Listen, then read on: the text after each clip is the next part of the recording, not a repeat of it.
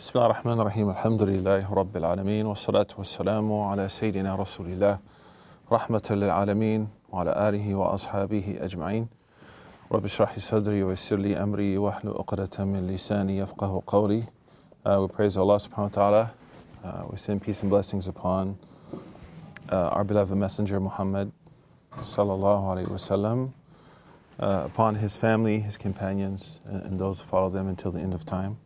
Uh, Assalamu alaikum wa rahmatullah to everybody, inshallah. Um, before we start, uh, just wanted to check in and make sure everybody's well, inshallah. Um, it's important also that we center ourselves, you know, um, and check in from time to time just on how we're feeling, how we're doing, inshallah. Uh, and, you know, to feel uh, heard, oftentimes we may go through like days, weeks, without really feeling anyone has taken the time to listen to us. So I uh, just want to check in, uh, make sure, inshallah, anyone have any needs, everybody's okay. Like, don't be shy, inshallah. Um, any dua requests, um, we take them like really seriously, inshallah.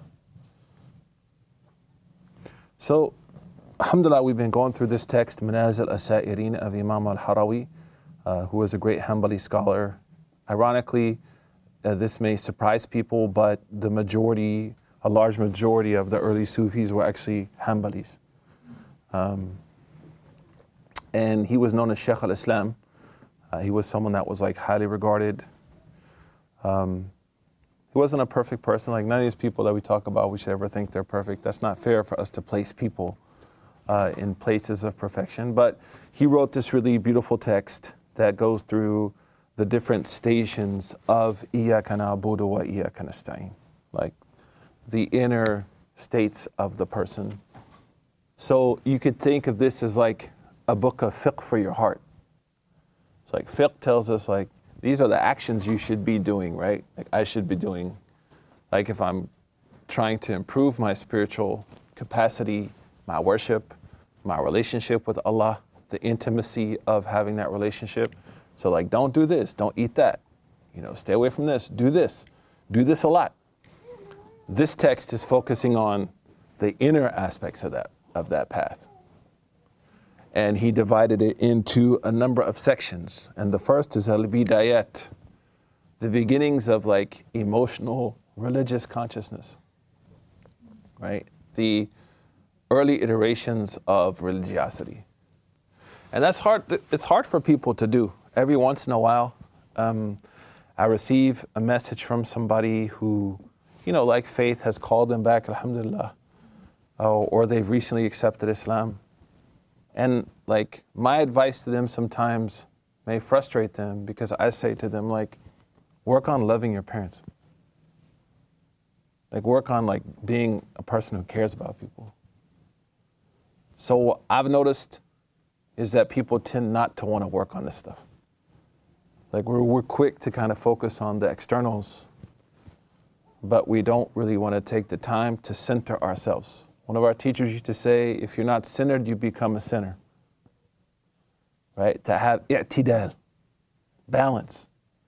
And one of the important components of balance is like to take time out and cultivate the internal qualities. And we live now in an age where people like tend to be divided in the community between like activism and like religious issues. But there should be no like uh, contradiction between the two.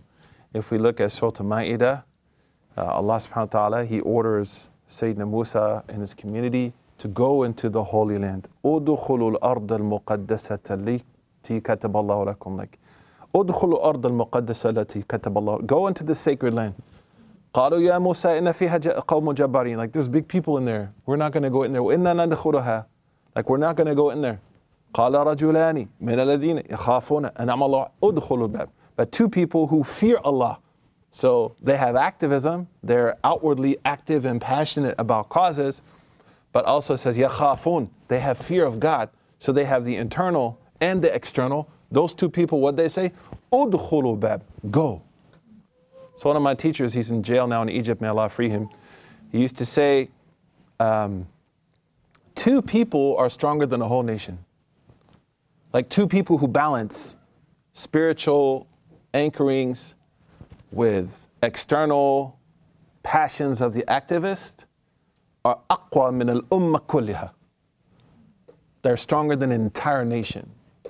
And, and, and we're in a community where we've got to maintain a commitment to our foundations or we risk being used by others. Because either we're going to worship Allah and be used for His deen or used by someone else. How do I know that I'm not being, you know, necessarily used? Is that I'm true to my commitment to my principles, my foundations. There was a great article, she was here, Dr. Suad, uh, a few weeks ago about this. Like, you know, not every opportunity for exposure is necessarily good, right? Think strategically. So, this text focuses on that in, internal focus with the goal of it leading to like external practice. He never like divorces it from either or. That's why Allah says, "In Allah yuhibbu tawabin wa yuhibbu mutatahirin." Over and over in the Quran, you find this idea, right? This duality: inner, outer, inner, outer, inner, outer, outer, inner. Always, Allah says that He loves people who repent, and He loves people who are physically pure, because repentance is internal purity. Right? When I repent to Allah, I purify my heart. But when I practice external purity, external purity. So there's always this duality always this notion of, of and that's that's the battle that we all go through. Like none of us are going to achieve like perfection in that right? There's always that struggle to limit that contradiction. So the first the first station he began with is al awakenings. And like we we spent a lot of time talking about different ways in which Allah subhanahu wa ta'ala careens into our life and presents opportunities for awakenings, whether through great success or great trauma. And we said for a believer, we can simply place success and pain as motivating factors to stay on the way of ihsan. And, and, it's not easy. We talked about finding wisdom, and some of those things can be incredibly challenging. And then after that, after we wake up, and this is where we stopped, you know, I wake up, I'm in my room, and like I'm totally awake now. And at that moment, I achieve like some awareness of my true situation. So once I'm aware, then I want to repent. I want to try to fix the things that I've done wrong. So the second stop is where we stopped is a toba. Repentance. So we'll quickly go through that, then we'll pray, then we'll start, inshallah, hopefully the end of Tawbah, and then start the third one tonight, inshallah. قال الله تعالى ومن لم يتوب فأولئك هم الظالمون in the 10th verse of the 49th chapter of the Quran Allah subhanahu wa ta'ala said whoever doesn't repent is an oppressor so that would mean we have something in, in, in our tradition called mafhum mukhalafa which means we can invert a text and also take another meaning from it. فَمَنْ لَمْ يَتُوبَ فَأُولَٰئِكَ هُمُ الظَّالِمُونَ So whoever doesn't repent has oppressed himself. What will be the inverse of that? Is that whoever repents is what? Successful. So some of our teachers say, say in this verse is a threat and a promise. في هذه الآية وعد والوعيد. Because like the mantuq of the verse, what we read, وَمَنْ لَمْ يَتُوبَ فَأُولَٰئِكَ هُمُ الظَّالِمُونَ It's like, oh snap, if I haven't repented, I'm in big trouble. That's what's read. What's understood though is the opposite that if I do repent, then I'm going to be what? Successful, subhanAllah. So in one verse, two meanings. And the, the proof is Allah says, وَتُوبُوا إِلَى اللَّهِ أَيُّهَا الْمُؤْمِنُونَ لَعَلَّكُمْ تُفْلِحُونَ Allah said in the Quran, believers, all of you repent you'll be successful. So, like, that verse shouldn't just be read to like intimidate me and destroy me. Man, I haven't repented in so long. But at the same time, it's a promise that if I do repent and I do come back to Allah, insha'Allah, then there's hope. That's why we say there's no verse of the Quran that issues a threat except in it, packed in it, is its opposite. And also, there's no verse that has hope, right? And a promise, except in it is its opposite. That's why Al Muhasibi, he said that the Quran has a certain number of rights on you. The first one is Al Amaru bi hukmi, is to live it. There was a Sahabi, subhanAllah, he was the oldest Sahabi, one of the last Sahaba alive in Iraq. I can't remember his name. And one day, his student came to him and he found him, he was an elderly man. He found him, he was super happy. He said, Why are you so happy? He said, Today khatamtu Quran. Like today I did khatam of Quran. He said, Man, you became Muslim in the time of Sayyidina Muhammad and you just made the khatam today? He said, لا ما ختمته بالأقوال بل ختمته بالأفعال. Which means I didn't finish reciting it, I finished acting on it today. So he said, I'm confused. He said, You know, there's this one verse in Surah An-Nur, then, where if you knock on someone's door three times, they don't answer, farji'u, go back. He said, Man, from the time I became Muslim to this day, every time I knocked on somebody's door, they opened the door. So I never had the chance to go back. He said, Falhamdulillah, today nobody answered. Farajat, wa khatamt, wa hamit.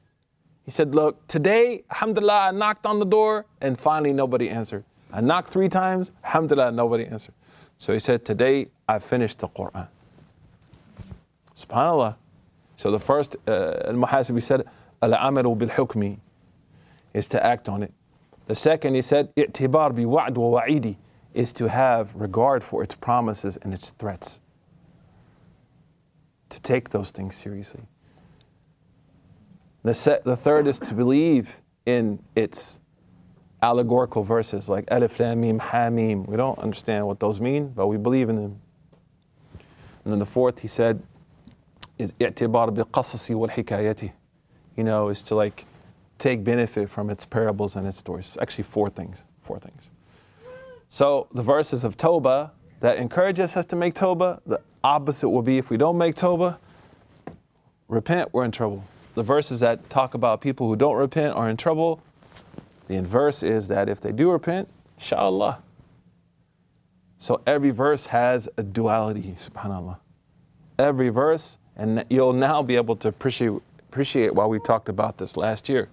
كل آية القرآن تقف, تقف بين الرجاء والخوف. Every verse of Quran sits between fear and hope. But the agent is you and me.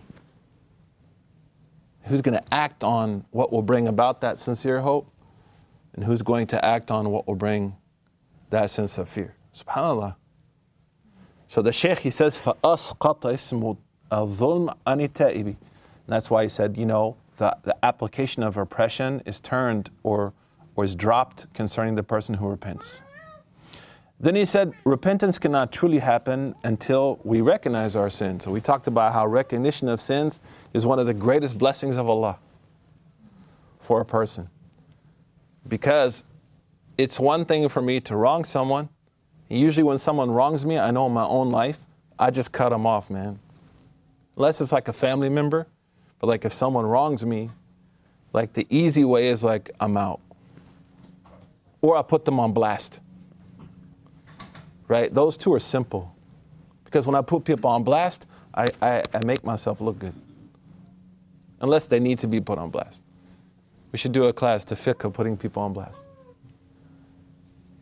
But very rarely am I going to go and tell that person, hey, this is how you messed up here's how you can fix it. Because that takes a lot of time. So the Shaykh he says, وَلَا تُصِحُ التَّوْبَةِ إِلَّا بِمَعْرِفَةِ الذُّنُوبِ Shaykh he said, like, real tawbah doesn't happen unless I become aware of my, my mistakes. So Allah subhanahu wa ta'ala is so merciful that He makes someone aware of their mistakes and then guides them to want to repent to Him. ثم تاب عليهم ليتوبوا إنه بهم لرؤوف رحيم Surah Tawbah said that Allah turned to them so they would repent to Allah. Meaning Allah turned to them by showing them their mistakes so that they would feel a sense of, now I need to return. And that's why the verse says, إِنَّهُ بِهِمْ لَرَؤُوفٌ rahim. With them, God has been merciful, forgiving, and kind. So he, we should never like when we have those moments. We talked about this before of awareness, where we're brought into a state where I feel like I've done some things that are bad. I should not allow that to consume me and destroy me, but I should say, Alhamdulillah, Allah subhanahu wa ta'ala has awakened me to the situation. Al yaqadha and now I need to turn back to Him. So, like, that's why, subhanAllah, one of our teachers used to say, whoever finds themselves aware of their illness, their sicknesses, right, should understand that Allah loves them. That Allah subhanahu wa ta'ala has opened the door back. In spite of ourselves. Subhanallah. So, like, again, we talked about before, being aware of evil has a potential for great change. But if I allow it to destroy me, then that's where shaitan now is coming into play and, like, you know, uh, trying to cause me to lose hope. Then he said, recognizing, so, and he said, like, true repentance can only happen when we understand the gravity of what we've done. And that involves three things. Number one, I realize that when I perform the sin, I've harmed the special relationship between me and Allah subhanahu wa ta'ala. Number two, that, that unique relationship with Allah. Uh, number two is that, like, I enjoyed it. Like, I actually enjoyed the sin. Like, I enjoyed ma'asi. I enjoyed disobeying the one who created me, the one who guided me. And the third, he said, you will understand the gravity of this when you realize you're never alone. So, like I did it, even though as a believer or as a Muslim, I know Allah. He said the language he used, nadhara ilayk, staring at you. So there was a, a moment where my yaqeen in Allah subhanahu wa ta'ala seeing me has been compromised. And then, as we know, he likes to talk about things in threes.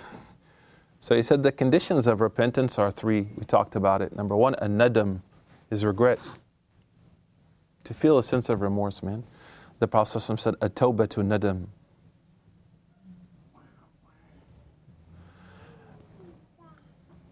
Number two is a deep awareness of what I've done, a mindfulness of, of the mistake I've made. Number three, i'tiraf, a sincere apology. And we should never understand that these things are impossible. Like, I have a problem when people teach kind of books of tasawwuf, like the way that it's phrased, it's like, it's not for us. But this is for us, man. Right? It doesn't mean like, oh, what if I don't do it perfect? Well, you're not perfect in the first place. It's okay, man. You know, subhanAllah, I was in a nightclub, I was 17 years old, man. And I was reading the Quran at that time in the restroom of my mother's house. And I used to get into clubs because I could DJ, so they would let me in because I was, you know, not very small. People didn't know how old I was. And I remember, man, I was DJing. Then I went into the restroom. I started crying in the restroom and said, If you're Buddha, if you're Jesus, if you're Allah, if you're whoever, I'm sorry for like living my life like this. So like if it could happen in a toilet, man, you know what I'm saying? Like if you're in a mosque and you made wudu and you left class early or you came from work early to repent, like you're not in the restroom DJing with a bag of weed in your pocket. So you should never allow, as Imam Ibn al Ta'ala said, if you feel destroyed by your sins, then be then drown in trans, transcendent rahmah. And if you've taken your sins lightly, then drown yourself in transcendent justice. There has to be a balance. And I have a problem when people make these things so linear, like you gotta be like absolutely perfect. There can't be one wrinkle in your clothing. We do that to the Muslim community because, you know, modernity has played a game on everybody. But like We're human beings. Don't you think Allah is kind enough and loving enough to know that you're trying your best? So, when I'm talking about these things, we mentioned this early on. Even if you're up by 31 points, okay, you shouldn't get laxed. And even if you're down by 31 points, don't get laxed. Anyone saw that game last night? That was amazing, mashallah. Um, but the point I'm trying to say is like, don't allow notions of perfection to destroy yourself. At the same time, don't allow notions of like, we're going to talk about this later, like, Allah's forgiving, Allah's forgiving, alhamdulillah, alhamdulillah, alhamdulillah, to destroy you. So the Shaykh, he said, you know, a deep awareness of who you are. You need to be mindful. I need to be mindful of who I am. And a sincere apology and then al-iqla', which means to leave it.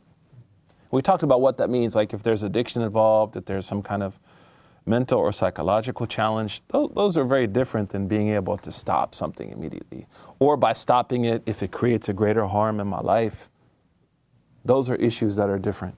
Those are issues that we take into, into, into uh, consideration as strategy. And then he says that the subtleties, uh, the realities of repentance, the haqiqah of repentance are also three things understanding the magnanimity of the sin, charging your soul, indicting your soul until it feels that it needs to repent, and then seeking forgiveness. And then he says that the deep secrets of repentance are also three distinguishing the anchor from deception, meaning like when I repent, coming out of doing evil, am I going to rely on God or evil? So deception from what should be a true anchor. And we'll finish here, inshallah.